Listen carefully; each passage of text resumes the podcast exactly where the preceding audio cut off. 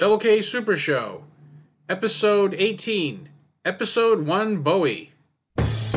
Welcome to the Double K Super Show. I'm Chris Karam, aka Cracked Actor. This is Mark Konzarowski, reminding you that the show was brought to you by the letters TVC and the numbers 1 5. Brilliant. Brilliant. That's great. That's hit. great. As you may have guessed or surmised, Today we're going to talk about a man who spent his entire career reinventing himself, a chameleon, if you will. And of course, I'm referring to David Bowie. To cover such a momentous subject, we had to bring in somebody who knew her stuff when it came to Bowie. She has appeared numerous times on Pop, a pop culture podcast, Zilch, a Monkees podcast, podcast about four guys who wear makeup, and Cheap Talk with Trick Chat, a cheap trick podcast. Of course, I'm referring to Christine Wolf. Christine, welcome to the Double K Super Show. Hey, thanks for having me. Good to be here, Chris and Mark. There's a long bob among us. yeah, and people who uh, know us on Facebook will get the long bob reference. It's a reference to uh, Miss Wolf's hairstyle. But anyway, uh, Christine, before we get into like the kind of discussion and the history, how did you? What was your experience with David Bowie? How did you come about? How did you discover David Bowie? Oh well, um, I, I say that I have two origins for my my knowledge of or my interest in Bowie. Um, I remember his first hit single, Space Oddity. Um, I actually recall seeing him on the Cher show uh, in '75. But it wasn't until, oh gosh, what year was it? Maybe 1980 ish, I guess. I was I, I lived in Mississippi at the time, and my uh, oldest sister and brother lived here in St. Louis, and I would come up and visit them over the summer. And this particular year, I was uh, camped out on my brother's couch. That was the guest room. and I wasn't feeling well. I, I was like having a like a little bit of a flu or something. Anyway, I had you know a fever. I just wasn't feeling well. So in a feverish state, I'm looking across the room at his wall of vinyl, and I went over and picked out a couple of interesting looking albums. They happened to be Diamond Dogs. Wow. and Ziggy Stardust. And I so I was eh, 12, 13, somewhere in that age, and I was like, I'm hooked, right? Uh, this was so um, so different, and it I I didn't make the connection at the time that this is the guy who sang Space Oddity. All I knew was I wanted more of this music. So uh, you know I've I've just been a fan ever since, and so the first time I got to see him was I dragged my sister to a show in Chicago. he was on the Serious Moonlight tour for for Let's Dance. And I dragged her to Chicago, which was the closest location to either Mississippi or St. Louis. And she, in turn, dragged her best friend from like high school uh, to go along with us. And they were, they said they were shocked at how many of the songs that I knew because they thought that I had, you know, was like a new fan because Let's Dance and China Girl and Modern Love and all that. Uh, so, so they realized that I had my my bona fides, as they say, in Bowie fandom. Mark, what was your uh, experience with David Bowie? When did you first discover him, and how did that come about? Oh, listening to WMMR as a child, uh, the local what was then contemporary rock and roll, which is now would be would now be considered classic rock. All of the hits played, the 70s era hits, Rebel Rebel, and so forth. Bowie was an, was the sort of artist who was rather popular in Philadelphia because he, as you know, he recorded a live album there in the in the mid 70s, David Live, live at Tower Theater in, in 1970 was 74, I think it was. Yeah, I believe so. Yeah, that sounds right. So David Bowie definitely had a presence in Philadelphia. In the very, very early 80s, when Let's Dance was released, David Bowie actually made history in Philadelphia by returning to the Tower Theater and selling out five nights in a row. So mm-hmm. he definitely had a presence on rock and roll radio in, in the late 70s, early 80s. Definitely. And from as for myself, the first time I ever saw David Bowie was on Saturday Night Live in the fall of 1979. Oh, and yeah. he- in what can only be described as the, one of the most bizarre performances I've ever seen, at least definitely up to that date. And I don't remember the song he was doing, but he was made up to look like a puppet. And even though he was standing live on stage, they had people like pulling his uh, like his you know his arms and his legs, and they were he was like his puppet body was dancing around. I wish I had done my research, but he did a couple other songs as well, and which were a little more normal, but I think, like a lot of people, I really became aware of him in terms of his music uh, a few years later when Let's Dance came out. It was my junior year in high school. I was 16 years old, and of course, like everybody else, you know, I was listening to Modern Love and the title track and China Girl. But rather than, you know, I started checking out his back catalog. I remember getting Ziggy Stardust, but the album that really drew me in, which, and and this album, in my opinion, is one of the best greatest hits albums of all time. Of course, I'm talking about 1976's Changes One Bowie uh, 11 tracks, not a bad song in the bunch, all all hits, you know, probably mostly in Britain. I think it was also the first greatest hits album that I had gotten that was chronologically sequenced. So that's, you know, that's where it all began for me. Christine, since you are the expert, I, actually I should be referring to you as Your Majesty because that's what you had said to me in our Facebook chat before we uh, did this. Your Majesty, why don't you regale us with early history of David Bowie? Well, sure, and and I appreciate the uh, the shout out there. I'll I'll take it. I'll take it. The Button Queen approves that message. we like that. We want you to we want you to approve because you know this you know our listener will catch you know on any negativity that we project. Her right. her botanic majesty requests and requires. you get that right. So without, any- I- without you, I'm giving you the royal wave. I won't uh, I won't say uh, how many fingers are up, but hey, that's okay. Like I haven't seen that one before. not for me. You haven't. I feel honored that you've just given me the universal you know sing, symbol for up yours. I've always said we were number one. Yeah, That's right. that, that is true. without any further ado or whatever it is that we're doing, or further a don't, as Ken Mills might say. Christine, why don't you tell us about the early history of David Bowie?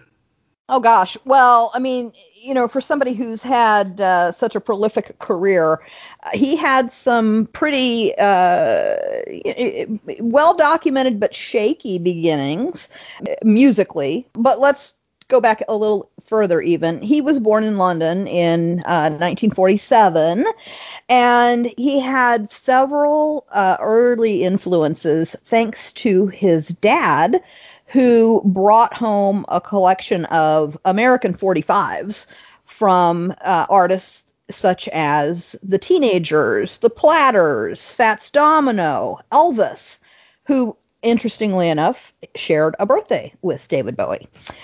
Uh, and oh, and also Little Richard. Uh, Bowie famously said that when he heard Little Richard's song Tutti Frutti, he said, I had heard God. I love that.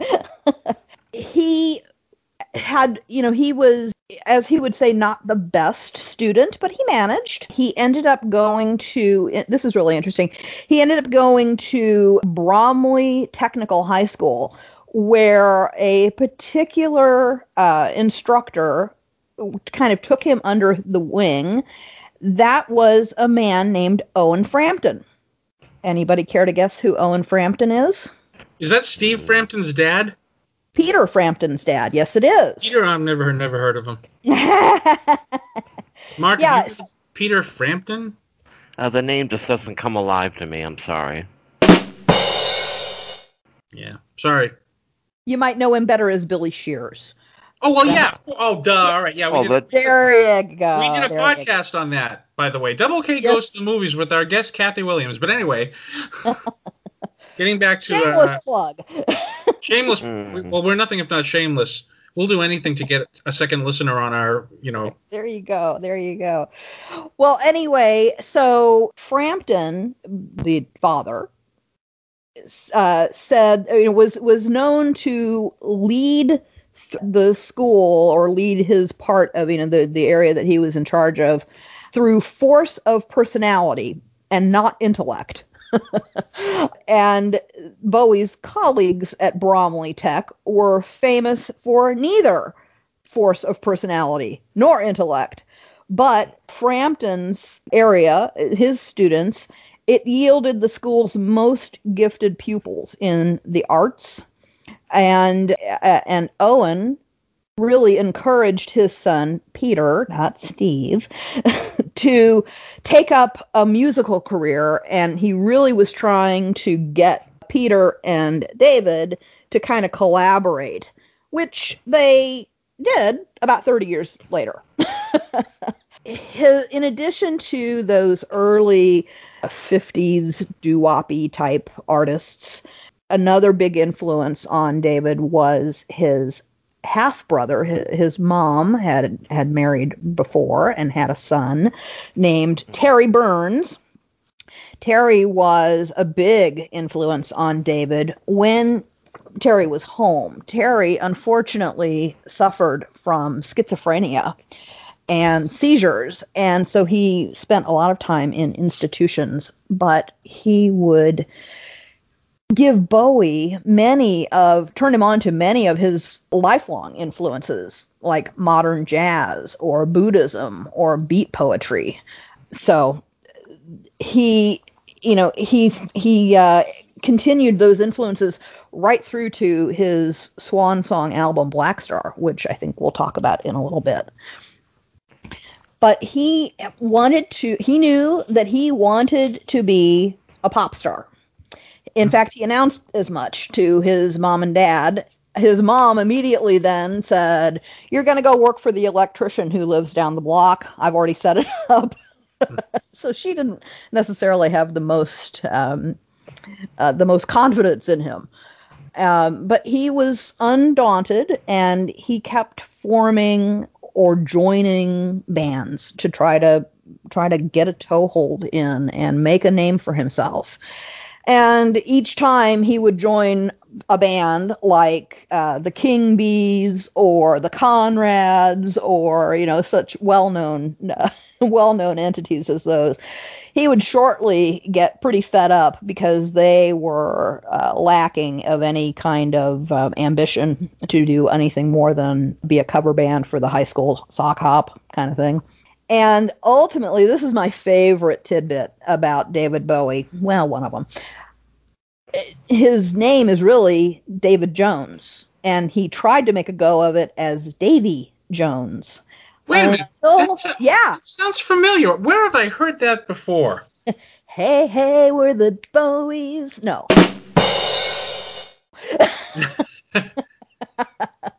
And in alternate reality, that that you know there is a band called the Bowies, and David Jones is you know uh, no, uh, Mike Nesmith is playing Ziggy. But anyway, It's the kind of story that challenges my belief in daydreams. Uh, And it was if you could only see my face. Oh boy. But anyway, getting back to um, the coincidence that he shared a surname with another David Jones. Yeah, so he was he was wanting to establish himself professionally, and his manager said, you know what? Yeah, uh, yeah, well, let me back up. In addition to music, David Bowie was uh, very much into theater, performing, and he wanted to be known, established as either Davy or David Jones. And his manager said, eh, not such a great idea.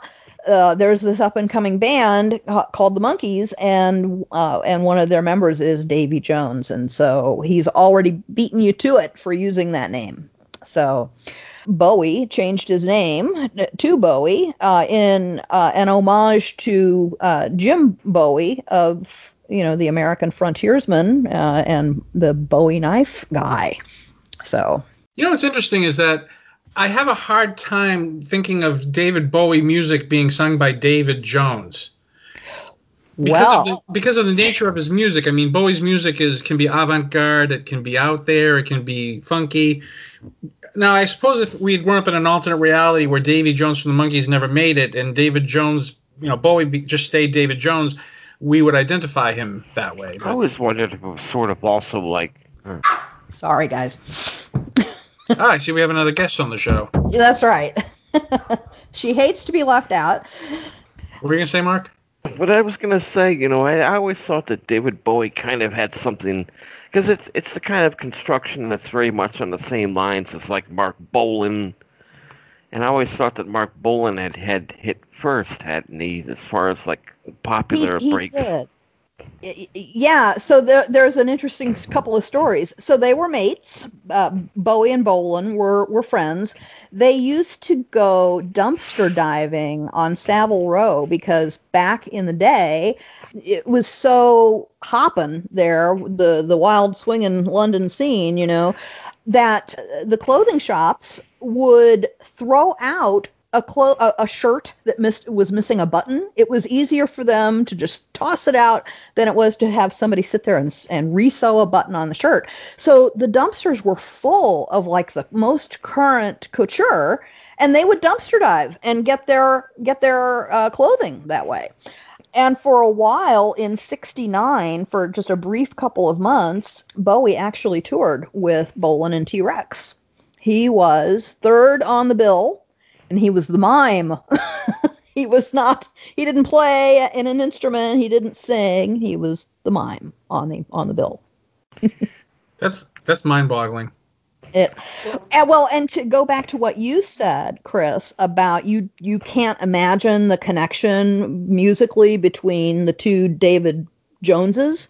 Right. Actually, before Bowie became the Bowie that we know, he had he had two self-titled albums. The first one was released in 67 and it kind of flopped.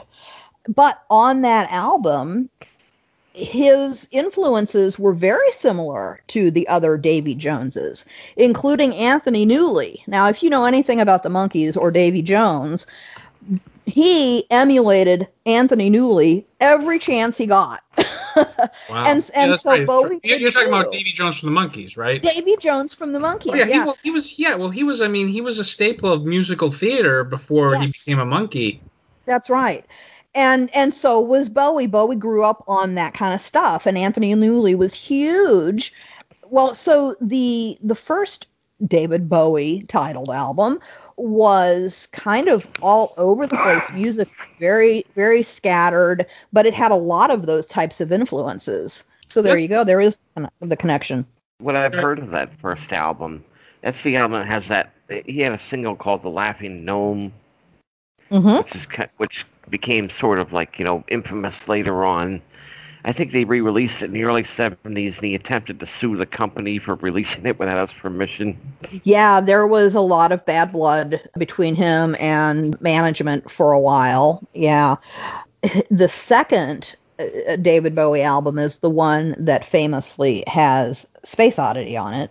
That was uh, that was released in 69 and he was kind of a folksy kind of guy at that point and in 1970 that was like a real a real interesting time in, in his career we'll put it that way I, I just want to say the David Bowie album is interesting because it has an interesting history.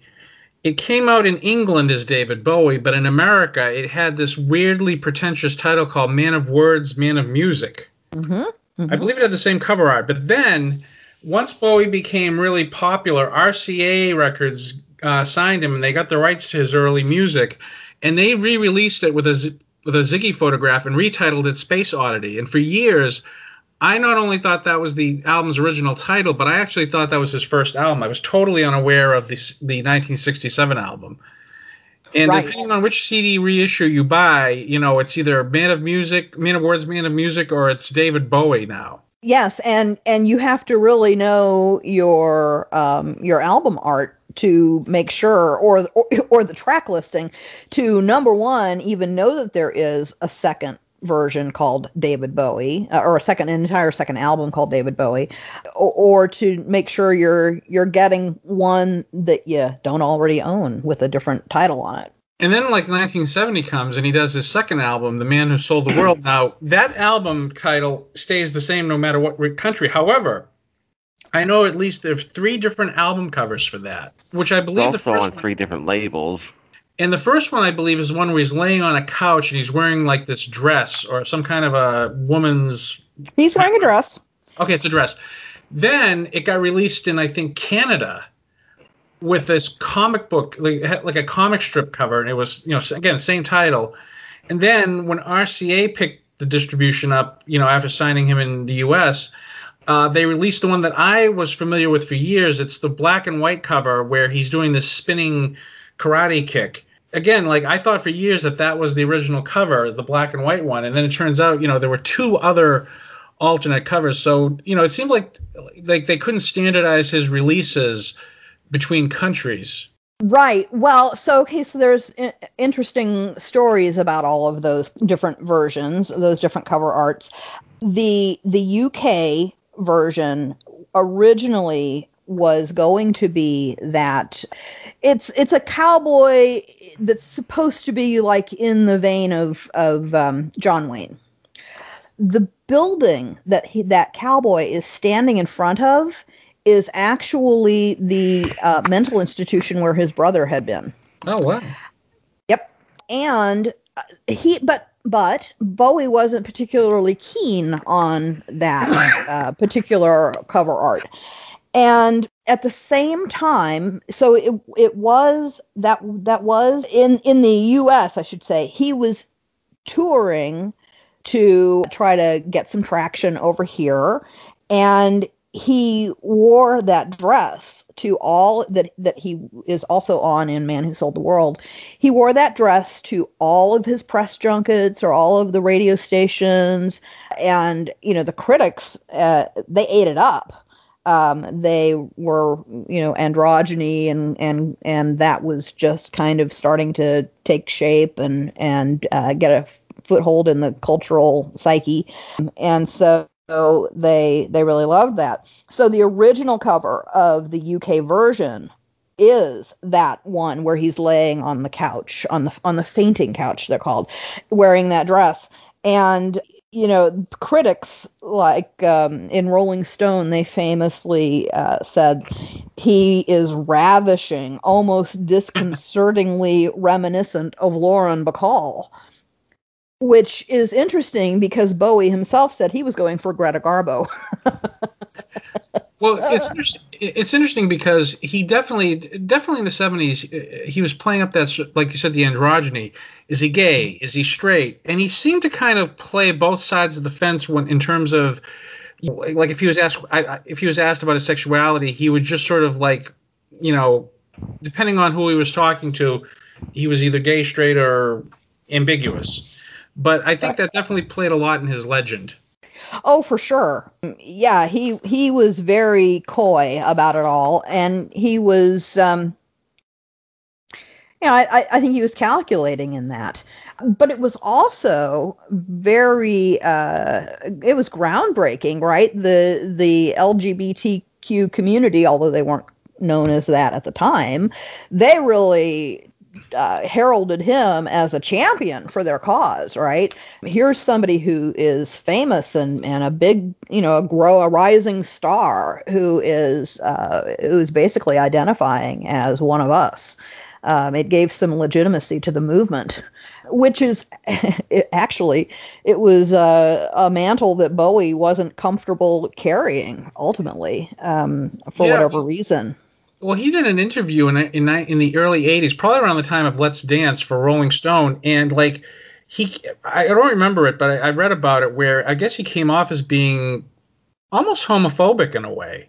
They even said, I think, on the cover of Rolling Stone, David Bowie, straight, and he basically said I was never gay. It was just a thing I tried, and I I, I don't remember if he said he regretted it or not, but it it almost seemed like he did like a 180 back in the 80s, you know. And I guess you know, like Mark and I have discussed, the 80s were the time when everything got you know very conservative. There was a moral majority, and even David Bowie was trying to appear to be normal.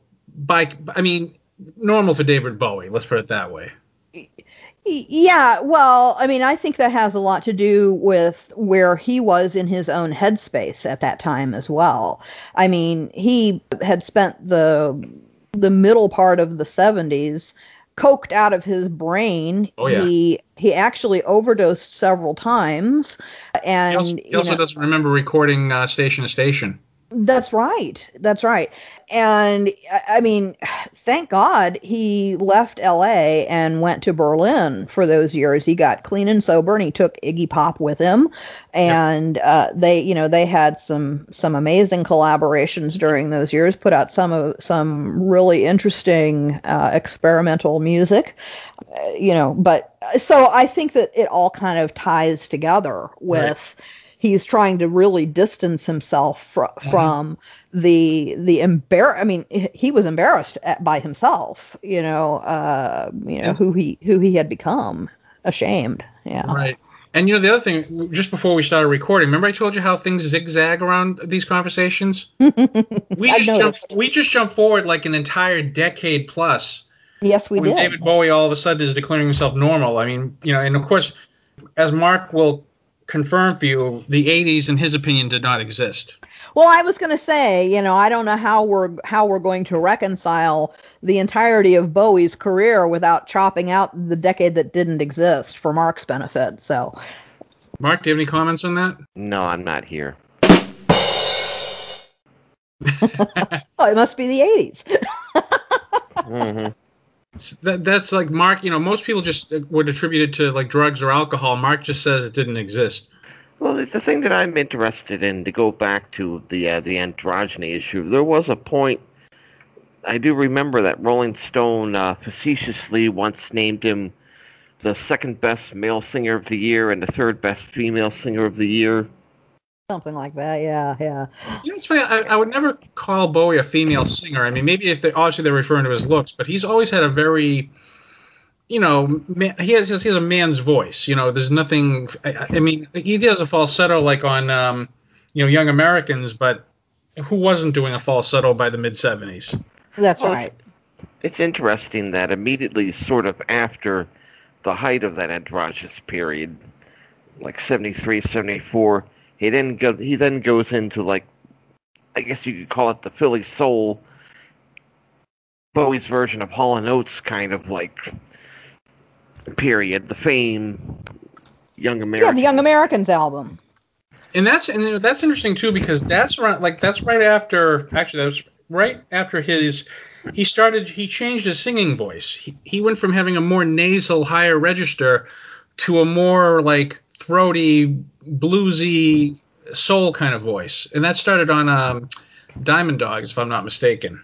Mm-hmm. it did But my favorite album is actually before Diamond Dogs. It's of course Aladdin Sane, which you know, of course, the first time I saw Aladdin Sane, what does that mean? Then oh, Aladdin Sane, I got it.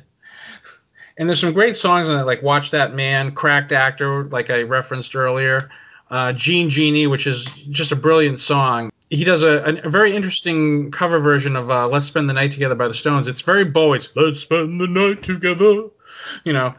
And of course, that same year, he did a cover album called Pinups, but uh, which Yeah. I love. I love both of those, um, Yeah, but but very different from one another. Well, I I think I want to understand the reason he did pinups was because he was obligated to deliver two records that year, Yes. and he was kind of out of material at the time.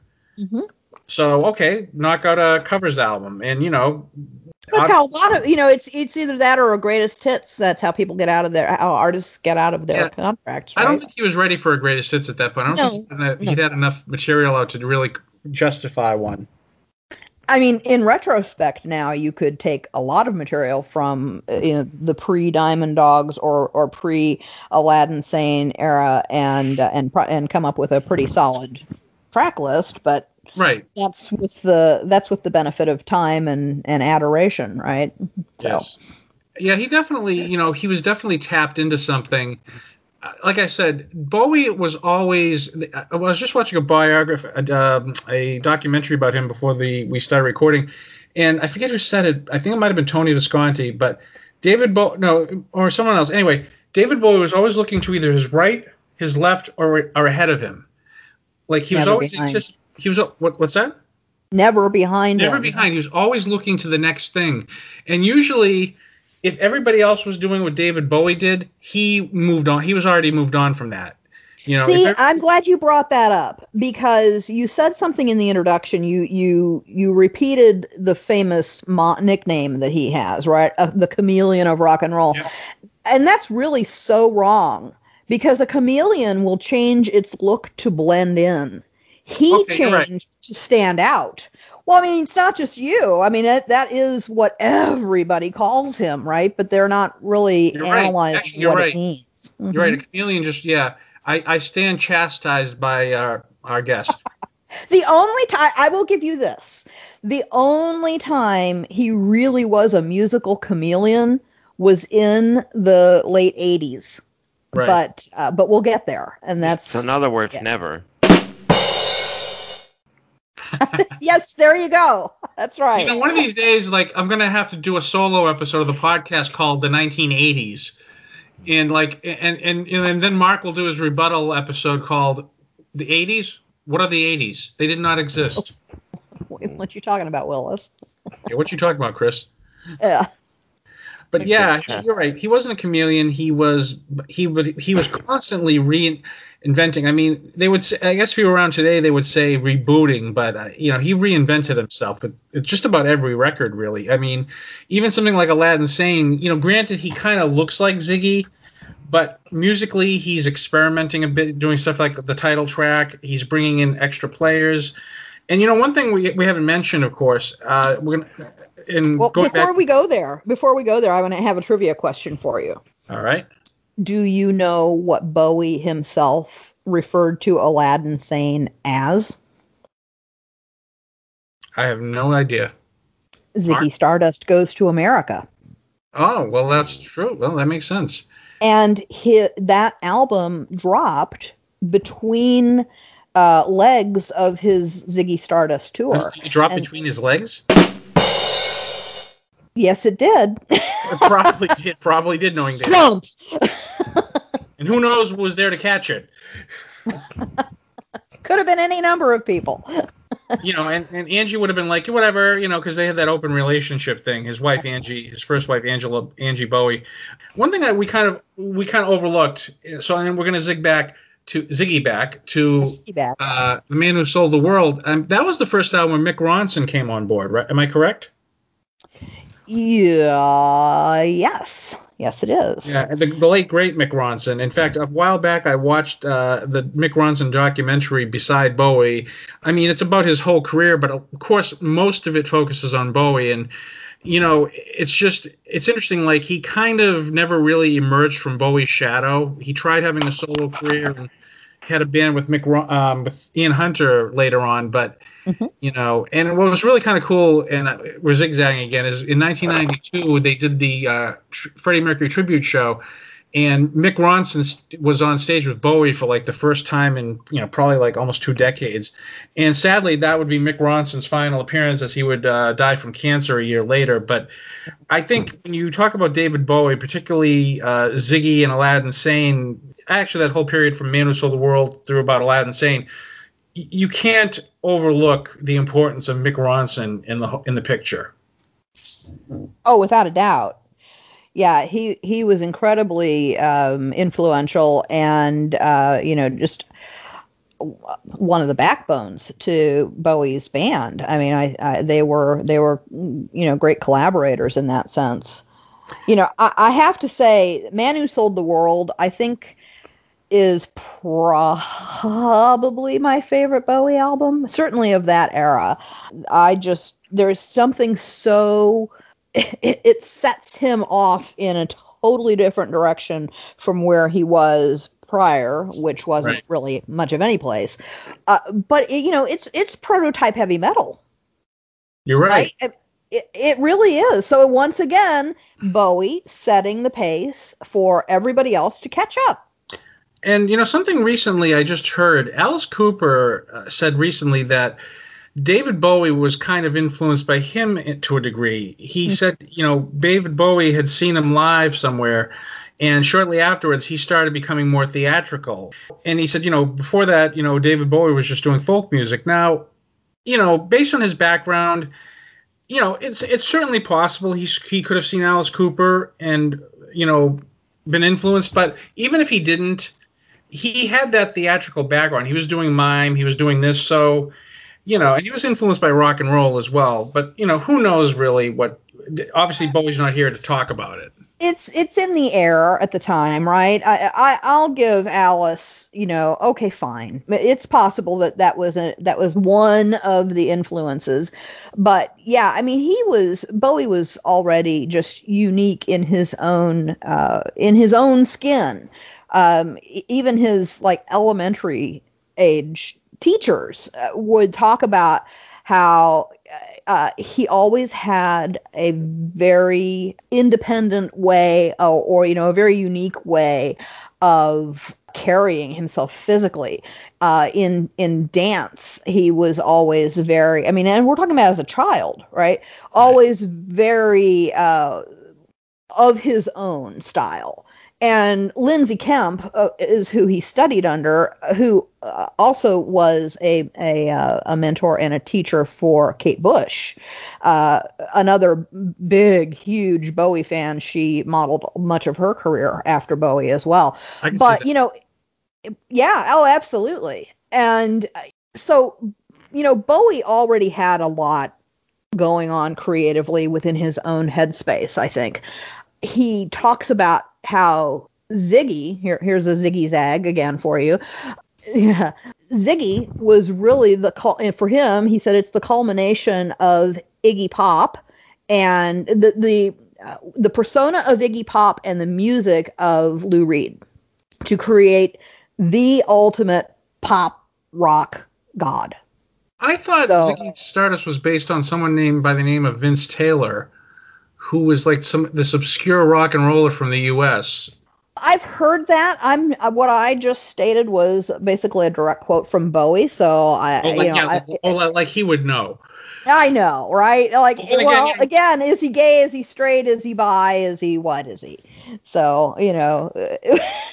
right, right. I really, think David was Bowie, Alice an influence and or not? You know. Well, I think David Bowie is one of those people who's probably told stories from several different points of view mm-hmm. based on you know the time period, what he was taking, who he was with, what publication was being inter- for, you know interviewed yeah. for, because you know he like we said he's con he was con he's always reinvented himself it's a constant in his career and you know i can't say that i've heard everything he does or that i've you know gotten everything that he does but i like a lot of what he's done and you know i've always respected the fact that uh, he always changed and did what he felt he wanted to do and not have it be dictated by some suit at a record company. You know. Absolutely. Yes. Yes. His, as, Mark, art... as, Mark, as Mark knows, you know, the the record industry, especially in the '80s, became a lot more corporate and you know corrupt and just you know wanting the artists to just do as they were told.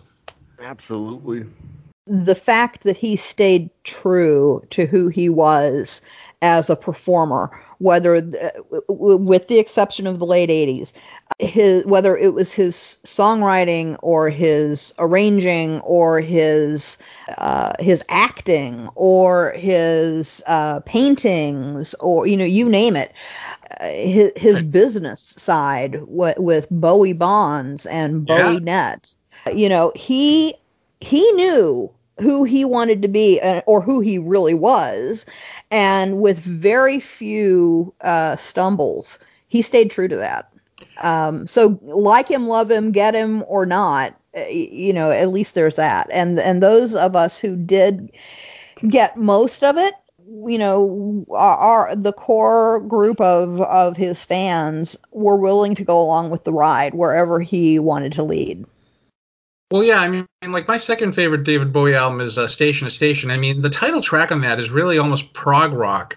Mm-hmm. You know, it starts off with this sort of German European kind of dun dun dun, and then at one point it's a disco song. that's and, right.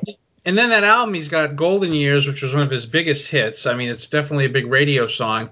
And of course, uh, the song that Mark mentioned earlier before, TVC15. That album, there's a lot of um, there's a lot of Roxy music on that record. He's kind of outdoing Roxy music in a lot of ways. It's he's taking on that Bryan Ferry croony thing, mm-hmm. and unfortunately, he also gets the GI blues, so to speak, and takes on Bryan Ferry's uh, sort of right wing persona.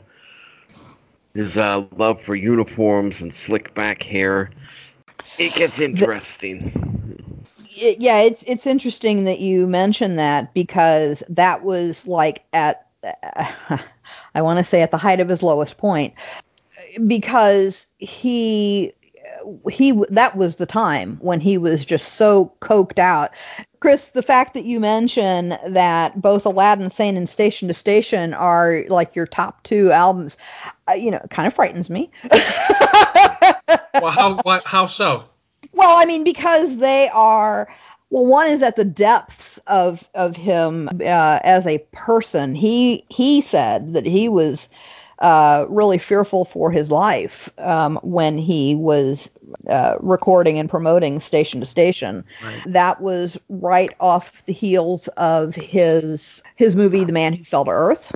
He was really kind of embodying uh, the Thomas Newton character from that movie, and he would always like get so totally immersed in his characters that um, he said I I would often find I, I, would have real trouble uh, divesting myself from those. He said I preferred being Ziggy to being David, right? And it actually both Ziggy and then the Thin White Duke, which is uh, who is on who really is on Station to Station. That's Thin White Duke he said my whole personality was affected. They wouldn't leave me alone for years. It became very dangerous and i really did have doubts about my sanity. So you know he recognized that that uh, something was very wrong and he needed to break out and get away. Um, but be that as it may you know okay i get that and i can see that but he still made great music. I mean you absolutely. Can, you know, and and you know, there's an interview on one of the U.S. talk shows. It might have been Dinah Shore or Mike Douglas or Merv Griffin, where during the interview he's periodically going, mm-hmm. and yeah. like, which basically is a is a kind of way assigned to the hipsters to say, "I'm coked out of, I'm coked to the tits, mates." But that was Mike. What, that was the Mike Douglas show. Yeah, I know that interview that you're talking about. Yep. And you know, it's interesting. Alice Cooper, of course, who went through his own, you know, drug and drink hell, uh, probably after Bowie. He said in an interview for a while the same thing was happening to him. The Alice character, because you got to remember, Alice Cooper was born Vincent Furnier. Mm-hmm. Um, he was being consumed by it, and it was threatening to devour him. Well, once he got he got clean and sober, he basically said, okay, the only place that Alice exists is on stage for those two hours. When he's off stage, he's Vince, and and almost disturbingly to the point where he refers to Alice Cooper refers to himself in the third person when he talks about himself. Mm-hmm. You know, Alice. Right. You know, Alice exists only on stage. Alice did that album, and, but I guess that's his way of staying sane. And you know, Bowie for like what the first 10 12 years of his career was always playing a character of some sort. The thin yes. white duke ziggy you know the berlin trilogy. I don't know what you call his character then but even that was a character kind of this you know the lodger i guess you could call him. Yeah that's a oh, that's a good way to to describe it. Well he said you know it was easier for him to to be a character to put on this character than to try to have to be himself because he was he was shy he was unsure of himself. You know he never he said i never wanted to be a singer. I, I just couldn't find anybody else to sing my songs so i had to do them. And so it took a very long time for him to be comfortable in his own skin as a performer as david bowie. So Mark, what do you think of um, you know David Bowie's various personas? Do you have any thoughts on like the Thin White Duke or Aladdin Sane or Ziggy?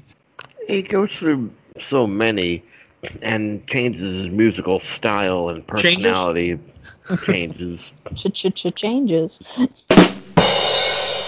and uh, you know he changes the background players. He changes his venue and I think it, it, Christine summed it up when she said that you know it was part of his lifelong interest in Buddhism, because I do remember I, do remember a Rolling Stone quote that he made a long time ago, talking about how when you basically remove all of your various like inclinations and desires and all of your interests and your personality quirks you get to the core of your being by doing that. And i think possibly what he part of what he was doing consciously or otherwise was going through all of his various inclinations and quirks one by one and shedding them off until he finally did get to his core personality sometime in the 80s, perhaps.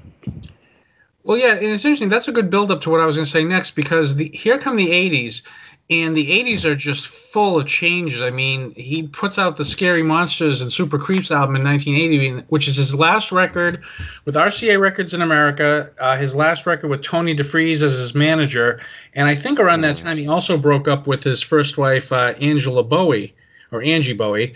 And so he's shedding himself of the past. I mean, in a big way.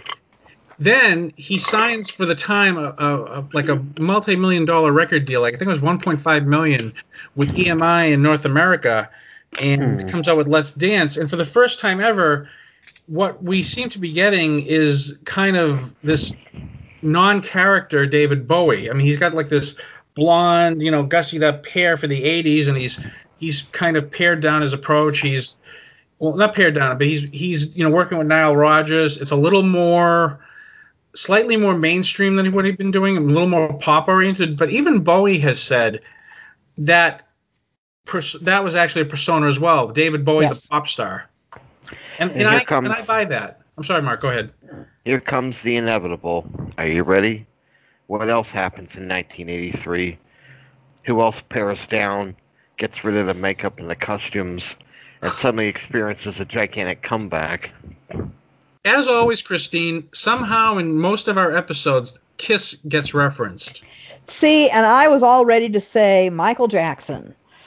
Well, no, he just changed his appearance. He put well, on, I mean, that was the year of Thriller. Yeah. yeah. Well, yeah, right. And and Michael Jackson sold more copies of Thriller than David Bowie and Kiss's career combined to that date. That's right. But anyway, yeah, but it, it was definitely 1983 was definitely it was probably the year that David Bowie was probably the biggest he ever was in terms of having like a pop star uh, presence. I mean, fame had been. And it was a calculated mo- maneuver on his part too. Yeah, I mean, fame. Yeah, and also the same thing happened to David Bowie that happened to Kiss. As soon as David Bowie takes off the makeup, stops playing androgynous characters, along comes Spandau Ballet and Culture Club yeah. and various, you know, inheritors of the sound. Mm-hmm. And the same mm-hmm. thing happened to Kiss with, you know, the LA thing. Yeah, Bowie definitely, you know, he was like I said, like I said before, he was also trying to paint himself as being kind of like this straight white male all of a sudden, like and really disavowing his, you know, uh, bisexual past or his androgynous past, and really seemed to want to almost uh, make himself appeal to middle America, and he did. I mean, Let's Dance, I think was was probably his biggest selling album ever. I mean, I forget where I read this. It might have been Rolling Stone or Cream, where they kind of cynically referenced the fact that you know they looked at they actually printed out his record sales to date for his previous albums, his RCA records, and I mean, I think he had maybe one gold album out of all of them, and he had no platinum albums, and yet somehow, because of his business savvy, he leveraged uh, that into a for the time a big contract, like a million, like 1.5 million for like two or three albums. Mm-hmm. And you know, for that one shining moment, David Bowie was David Bowie, the pop star, which, like we, you know, like we said, it was a persona, but it was a huge persona.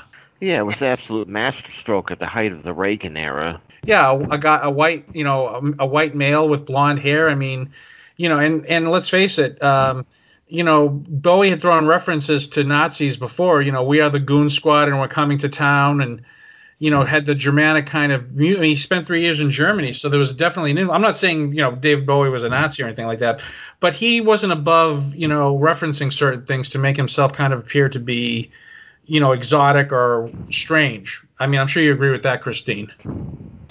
Well, that's yeah. I, I mean, I I wanted to touch on on uh, the you know the Nazi fascism kind of stuff, right? That he he's kind of been in hot water for. Um, that predated the Berlin years. That was also part of the station to station era, um, where he, you know, he was quoted in Stockholm saying Britain could benefit from a fascist leader. Uh, and you know he he was collecting this this Nazi memorabilia allegedly, and uh, uh, you know, but so he Brian. he he was he ha- he was in a controversial time period, and uh, you know it was also coinciding with his hardest drug use and his and his addictions in 1980, so right around the time of um, Scary Monsters. You know, he was interviewed and said, uh, you know, that L.A. really was like his undoing, and that it it it really led to his downward spiral. And um, he would later go on to apologize for all those controversial statements, and he would be very vocal in criticizing racism and uh, fascism in both European politics and uh, uh, American music. I mean, I, I've never been addicted to Coke. Uh, but I can imagine that uh, that you would probably not be in your right mind, and that you Especially might you- say things. Go ahead. Uh, especially if you're suffering from like what what it sounds like he was suffering from cocaine psychosis. Yes. You're, you're really they say like cocaine will make you paranoid, uh, psychotic, and will enhance like your. One thing I've read about cocaine use, especially chronic users, it really changes your personality. It Yes. it takes the heart out of you and makes you nasty, paranoid, and that's what sounds like was happening. But I'm sure Bowie was just so out of it, he probably didn't even realize he'd said. He probably doesn't even remember saying it. Keep in mind, he doesn't remember recording the whole Station to Station album. Right. So Right. he was, and Bowie's a very intelligent, down to earth guy. I mean, I think re, in reality, or you know, reality. Oh, what? Gee, another David Bowie. Hey, hello. Oh, oh. But you know, and he and he was very smart to sort of apologize. I mean, back then when he did it, you know, it probably wasn't as controversial. But can you imagine like today if Bowie were still alive and they brought up the remarks about the Nazis and stuff and the fascism? He he you know he'd be banned on Facebook or Twitter or something like that. Oh yeah, absolutely. No, I I think that uh, I I really do believe him, uh, and I and I hope that I'm not you know wearing rose-colored glasses as a fan. But Well, obviously, what kind of racist marries Iman? Oh, he Well, did that. That was just that was just a cover for the fact that he's a Nazi. Come on, Mark. uh, yeah, yeah. No, you. I mean, you'd marry. I'd marry Iman if, if I if I could. and I think this is a good part as any. I mean, because this is really, in a sense, where Bowie kind of like peaked in terms of his commercial appeal in the U.S. And you know, obviously, uh, you know, we could go into like the '90s and stuff. Obviously, he did have a, a sort of artistic revival in the '90s where he kind of went back to doing concept albums and personas. But um, like you said, Christine, let's let's jump ahead to uh, January. Was it January? No, January of 2016. Oh well, uh, yeah, okay. We I, I was going to go back to January of 2013, actually. We'll go right ahead. so he had been, you know, he had been uh, steadily putting out the material throughout the 80s and the 90s, uh, and into the early 2000s. His his album Reality uh, that you referenced uh, was put out in 2003, and he had a huge world tour for that, where you know two tragic things happened one one more so than the other uh, i'm trying to remember i think it was in germany somewhere where somebody threw a lollipop from the audience up onto the stage and it hit him in his eye. Like uh, the stick did not the not the not the uh, sucker part. Anyway um so you know that wasn't cool and and you know he was injured from that but it was also on that tour in poland when he suffered a heart attack on stage. Um and he ended up canceling you know the remaining dates of the tour which they hated to do he had never done that bef- uh, ever had canceled a date and and then he kind of just went away and you know, we all thought, well, he's he's done, he's retired. And on his birthday, January 8 of 2013, it was announced that he had a new album that was coming out in a couple of months. And on that same day, he released a single and uh, and a video for uh, the song "Where Are We Now," which I absolutely love that song. Uh, it's it's such a a, a bittersweet, melancholic uh, look back, uh, especially on his time in Berlin. It, it's just a lovely, lovely song. Well, anyway, so it was like it shocked the world that yeah. you know, somebody we thought was gone from from show business, you know, Yeah. boom, here you go. Here's a here's Well- a new album. What I loved about that was that it just came out of the clear blue. Like he kept it a secret. I mean, right? I, I well, not just him. The entire the entire band and yeah. Well, they all and they, they had to sign and they had to sign basically confidentiality agreements. yes, that's right. If they had divulged that they were working on an album, they would have been in big trouble. They could have sued them. So Mm-hmm. All of a sudden, oh, here's my new song. Oh, by the way, two months from now, I'm coming out with an album. I thought, especially by because by that point we were well into the internet age. I mean, this is not even 10 years ago, and for him to be able to keep it a secret from the industry, from the from the fanboys, you know, it wasn't even being gossiped about. Like there were, you know. No. w- Other rock stars, you know, you hear rumors sometimes, and then like maybe a year later, finally they come out with something. And not only that, but he comes out with a record called The Next Day, which, you know, is an album, it basically takes the Heroes album cover, pastes over the cover art, and it just says in very plain lettering, The Next Day. And it's just like, at first you're like, this is kind of strange, but then it's like, yeah, but it's Bowie. You know, and I and I guess like you said, it was about his time. You know, it looked back on his refer- his time in Germany, so it makes sense that you would re- that you would use the album cover from that was like the middle of his so-called uh, the Berlin trilogy. You know, That's right. and yeah, that um, uh, you know, turned out to be a very good album. Once again, Bowie is in he's in he's in tune, he's in time, he's thinking ahead of the curve, and you know he's just like doing it on his own terms. Here's my album, it's coming out, and I'm not, but I'm not going to tour behind it because He was he wouldn't even give an interview about it. yeah, that was the he, thing. I, he was he was done. Like, yeah, I'm just going to put out my art, and you all can do with it what you want. But Well, th- I this think the is fact this is where I am. I think that he had engineered this like this this like this this thing where he you know is the anonymity where nobody knew about it.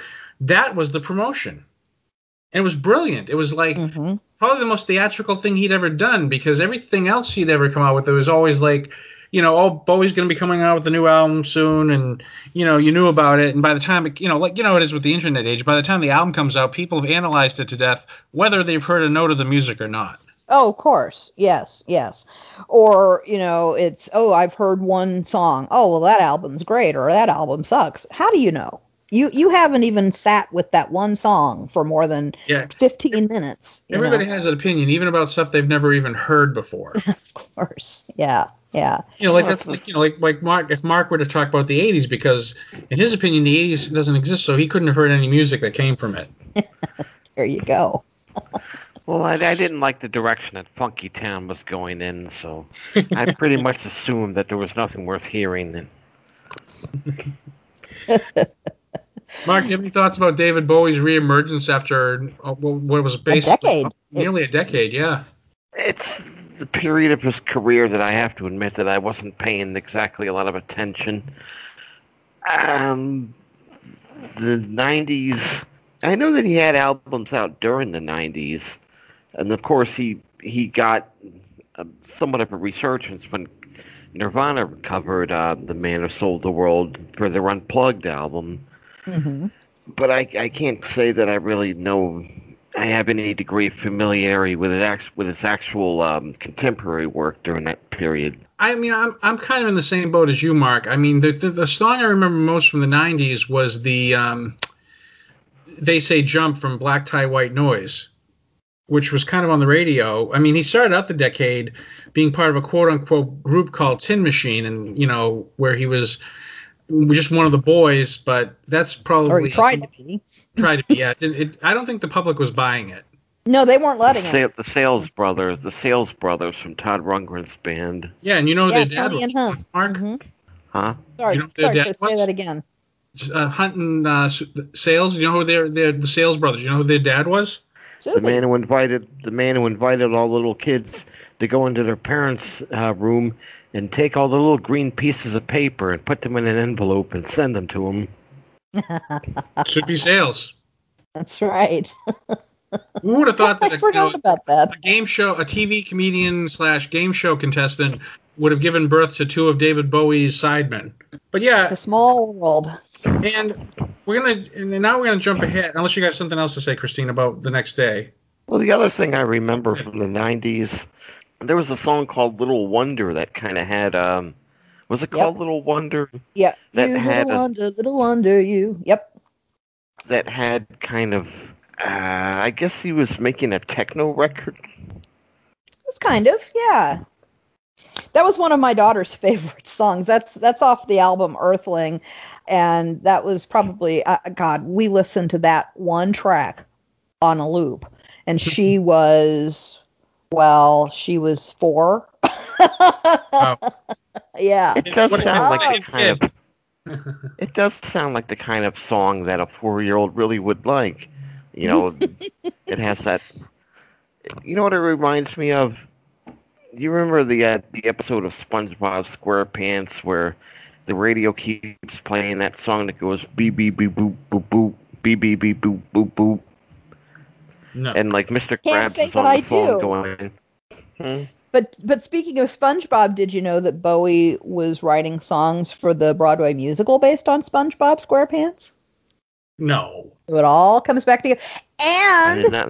Davy Jones of the Monkees was also on SpongeBob. It all comes It back. all ties in. I'm telling you, you, you can make a you can make a, a dot between all these artists who tie in together and have and have been featured on Ken Mills' podcast. Shout out to the Podfather, our Podfather, of course.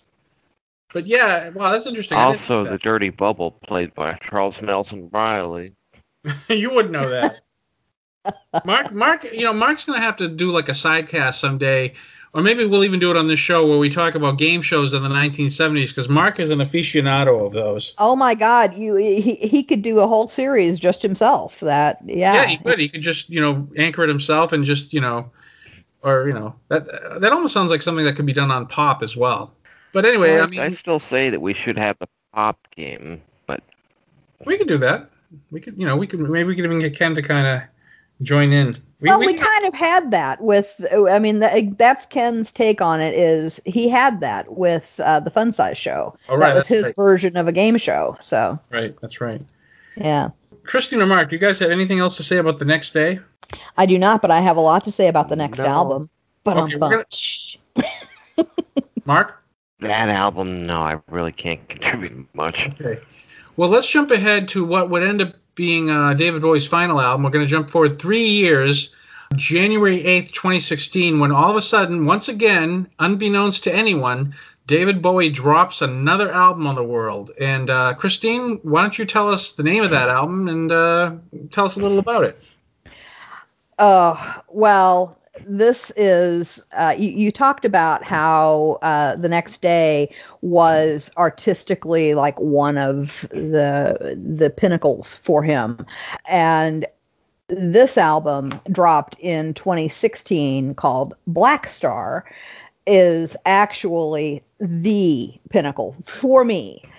It was released on his 69th birthday and two days later he died of liver cancer something that nobody knew that he well i shouldn't say that not nobody nobody in the public Right. knew that he was sick uh, and certainly not with uh, with liver cancer but Blackstar is if you if you listen to it you can hear him telling his fans that I'm I'm dying. It's going to be okay. but it it really was his swan song and he planned it that way and my god if it, talk about being an artist to the end a performer yeah. to the end to time it and then to eh, basically say okay i'm i'm done on this mortal plane and and he let go that is exactly what I thought. I said, how more Bowie is this to put out an album on your 69th birthday and then to die two years later. I mean, in an alternate reality, I could see David Bowie doing an album where he plays a character who releases his last album and then dies. I mean, and I and I say that with no disrespect, no sarcasm, no irony, no disingenuousness, because that was Bowie. And he, you know, he here's my final statement. Goodbye, world. I had fun. I'm, I'm off to the next level of reality. You know, right. and, I'm, and I'm sure Bowie is probably ended up in a place in the universe that's a hell of a lot more interesting than 2021 Earth, you know, as such as it is. He he said, "I don't know where I'm going, but I know it will be interesting." Right. You're right. He did say that. Yeah, yeah, and um, I know to your point that that that famous phrase, "You can't make this stuff up," right? If oh. if if a Hollywood writer wrote this, they'd say, "You're crazy. Go back and you know well, scrap this idea. This nobody will buy this." Well, when you consider what David Bowie had done in the past to promote his releases, how how can you top dying? I mean, like, well, okay, I, it's like literally mic drop. Good night. Boom. Yes. And then yeah, I'm exactly. done. And then and like he doesn't have to hear any rebuttals. He doesn't have to read any bad reviews he's just like he's leaving. I, I did it my way, you know, quote like to sort of uh, quote Sinatra, mm-hmm. but he did do it his way. He left on his terms.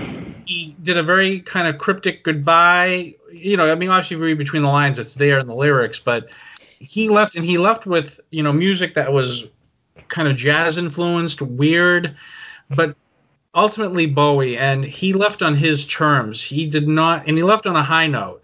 I mean, you know, to just put out, you know, to be dying, but yet at the same time, really putting yourself into your music, not like making it like um, I'm dying. Oh, feel bad for me. It's more like, okay, I've I'm doing my thing. This is my statement. I don't care. You do with it what you will. Right.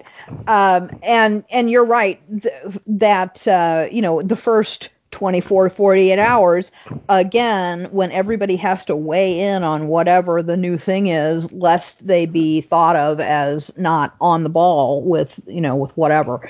Um, there was a lot of like okay this is interesting and uh, but you know 3 days later you know people were picking everything apart. Oh yeah. Uh, ev- every lyric, every video, everything, right? I think it is a brilliant, brilliant piece of art from start to finish. First of all, the the name of the album is Blackstar. Do you do either of you know what a black star is? I take it to mean what a, a collapsing star, a, uh, a supernova Yes, yeah, you're you're you're very you're very close. It it, it ha- there's that meaning. There's uh, another meaning of it's like a hidden planet. Once upon a time, Saturn was considered a black star because it wasn't visible necessarily, and um, and there are people who believe that there is a a black star, a hidden planet that is on a collision course with the Earth that's going to land and kill us all. But but going back to um, the collapsed star thing, uh, in physics, it's actually the term for the transitional state between a collapsed star and a singularity, a state of infinite value. And so if Bowie was ref- and the lyric is something happened on the day he died, spirit rose a meter and then stepped aside. Somebody else took his hmm. place and bravely cried, "I'm a black star." So if you think about Bowie comparing himself to being that collapsed star as he is still living at the end of his life, and that state of infinite value being the place that he believed that he would be after death. I mean, hello. That's that's just mind blowing right there to me. And and that's one to grow on. In, like when um, in 2001 at the end, you know, where Bowman passes through the Stargate and goes through the cycle of life, so to speak, in that strange hotel-like environment, and ends up at the other side, what is a, as a as a childlike being. Yes, right. Yep, you, you guys are full of information. I mean, Christine, you know, you're not only cute and bubbly, but you're just full of useful and smart information. useless information. well, hey, this this show is this show is the epitome of useless. We, we, that's our stock and trade. That's what we apply is useless stuff. We have fun doing it.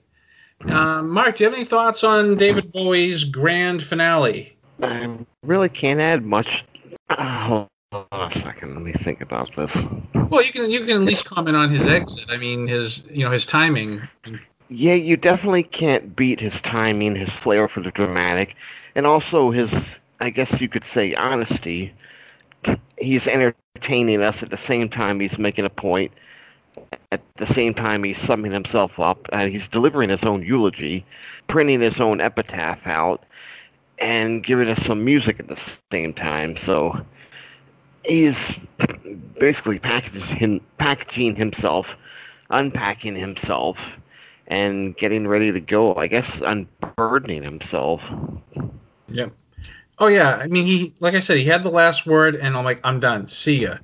You know, and I, I mean, I don't know what else to say about that, really. Christine, do you have any other thoughts on that? Or I, I do. I, I, there are, there's just a couple of other lyrics that I want to touch on. The, the first one is the, the closing track on Blackstar is a song called "I Can't Give Everything Away."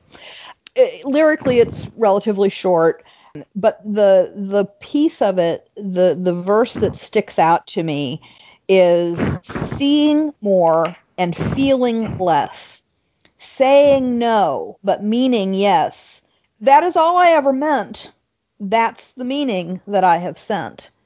You know, he he was hmm. feeling his imminent demise. He was feeling every bit of his mortality, and and you know, lamenting that that maybe he was being misunderstood on some level. But but the line then you know basically the chorus is nothing more than i can't give it all away. I can't give everything away. He kept some things some pieces of himself for himself even as you know one of the most uh, influential or prominent uh, figures in pop culture I think that that was a lesson that was hard learned for him. I think that he, in the early days, in the 70s, he did give so much of himself away. And I think he learned over time the value of, I, I can't do that, I, I, or I can't keep doing that. Well, I think also, uh, you know, in his later years, he he had cleaned up his act. You know, no drugs, no alcohol. I even read somewhere that he, after his heart attack, he'd quit smoking. Yes. So he, he probably got some wisdom, some clarity, and realized, like you said, I can't give it all away, and kept something for himself and his wife and his kids. You know, and. Um, yeah. I have to mention that the day, the day that today, the day we are recording, is his son Duncan's 50th birthday. So you happy mean, birthday to Duncan. You mean Zowie Bowie? I do mean Zowie Bowie. I don't, you know uh, years that his son's name was Zowie Bowie, and then it was supposedly Joey Bowie. It turns out he's never had either name. That was just a again one of Bowie's mis, you know misdirections. Actually, that's not true. The Joey part was never true, but his full name is uh, is Duncan Zowie Haywood Jones, and Zoe is I forget the language, but it means life. So that, that's a, Bowie. I, well, I know well the spelling of it certainly was Z O W I E, but it, but it was yeah. after the Z O E name, which means right. life. Yeah. Well, there are a great number of uh, Greek goddesses named Zoe, and also mm-hmm. a lot of Greek and Byzantine emperors named empresses named Zoe. I had a grandmother whose name was Zoe. I never met her. She she passed away long before I was born, but so yeah, it bears that out. So and, and Duncan has named his daughter Zoe. Nice. Yeah, it is nice. Nice. It is Nice so, ha- so happy birthday to Duncan. Yeah, Yeah, Um, and he's become a dir- uh, film director. he is. Yes, he is. Didn't follow in his dad's Uh, footsteps, but I'm sure his dad was proud of him because he became a filmmaker. Right. He was he was in the biz, so to speak. No, Duncan has said that he can't carry a tune to save his life, so he, Well, he he's never to. going to do that. He doesn't have to. That's that's right. That's right. Uh, The the last thing Duncan, I think, have, is. Go ahead, Mark. I was gonna say, uh, Duncan, as far as I know, was more is most popular for inventing that pastry that has a hole in it, right? And then he, and then you like drink it with coffee. come, come on, guys. uh, a bagel? a donut? Duncan. Dunkin' Don- Oh my God. Well, uh, and this is going to be Mark's last episode of the show. He's exceeded our pun uh, requirement for each episode. Christine, do you bad, have, bad jokes for the win. we have bad jokes. Our, our, our show is a bad. Dad, dad. Oh, Dad. Well, see, uh, we're all, uh, my hearing is going as well. You know, what can I tell you? Christine, um, do you have any final thoughts on David Bowie? I, I I have to leave with with just the reading of the lyrics to Lazarus, which was um, uh, the lead single off of Blackstar, because it's talking when we were talking about you know people were picking everything apart, parsing it all. Uh, here are here is you know the the story that he left us with. Uh, look up here, I'm in heaven. I've got scars that can't be seen. I've got drama can't be stolen. Everybody knows me now. Look up here, man. I'm in danger. I've got nothing left to lose. I'm so high it makes my brain whirl. Dropped my cell phone down below. Hmm. Ain't that just like me? By the time I got to New York, I was living like a king. There, I'd used up all my money. I was looking for your ass. This way or no way, you know, I'll be free just like that bluebird. Now, ain't that just like me? Oh, I'll be free, just like that bluebird. I'll be free. I think that sums it up thusly. I mean, that's you can't say any more than that. Mark, do you have any final thoughts on uh, David Bowie? A good egg. A good egg. Yes. Well, there, there you go. You can't get you know you can't get a much better recommendation than that. As me, like I said, I, I've I've have, I've always respected David Bowie. I I will say this: when he came out the next day, I said to myself, if he tours again, I'm gonna go see him because you know I want to be able to say that I got to see David Bowie. And sadly, of course, that never happened. But I have nothing but respect for Bowie, and um, I'm glad we decided to talk about him finally. And Christine, uh, I want to thank you for coming on the show and uh, expounding on the wonder of David Jones, aka David Bowie. Thanks again for having me. It was a lot of fun. I'll, I'll talk Bowie all the time, so that was great. Maybe we'll have to Eh. maybe maybe we'll come back and do a, s- a- a follow-up episode to talk about some of the stuff we couldn't talk about. Cool, cool. Maybe by the end of that, we'll convince Mark that the 80s really did happen. Well, I think that Christine should come back for our Paul McCartney retrospective. Uh, the, long, the, the long Bob Winding Road. the long Bob. There you go. I have some ideas for, for Christine's return as well. I'll, we'll discuss them after we rec- we finish recording. Well, with that, we end yet leave, another. the, leave the listener hanging. Is that what you're doing there? That's right. We wa- we want to leave them hanging. We don't, you know, we want to keep our listener um, to keep coming back. We, we we may be up to two by now. I know of at least one person who listens to us on a regular basis. Thank you, um, you know, Sven in um, in Thailand or whatever. anyway, for the Double K Super Show, I'm Chris Karam, I'm Mark Konzarowski. and we'll see you. the I'm next time- Christine the Button Queen. Hold on, Sorry. let me, let me do that again. Let me do that again. Two, three, two, one. For the Double K Super Show, I'm Chris Car. Wait, a wait. Hold on. Who, who am I? Blah. Three, two, one. and thus ends Contact. yet another. It's, see, Sorry. This is ground Blah, blah, blah, control to Major Tom. we're, gonna- we're gonna have an entire episode just devoted to the outro. Okay, There you go. three, two, one. Um, and thus. Jesus Christ. I'm leaving this in, by the way. Oh, great. People need to hear our, our, our show unraveling, you know, on air, well, when recording. and then, oh my god, and yet, And a one and a two and Tiny bubbles in You the guys want just keep going? I mean, we can just we can just have a whole podcast based on this alone.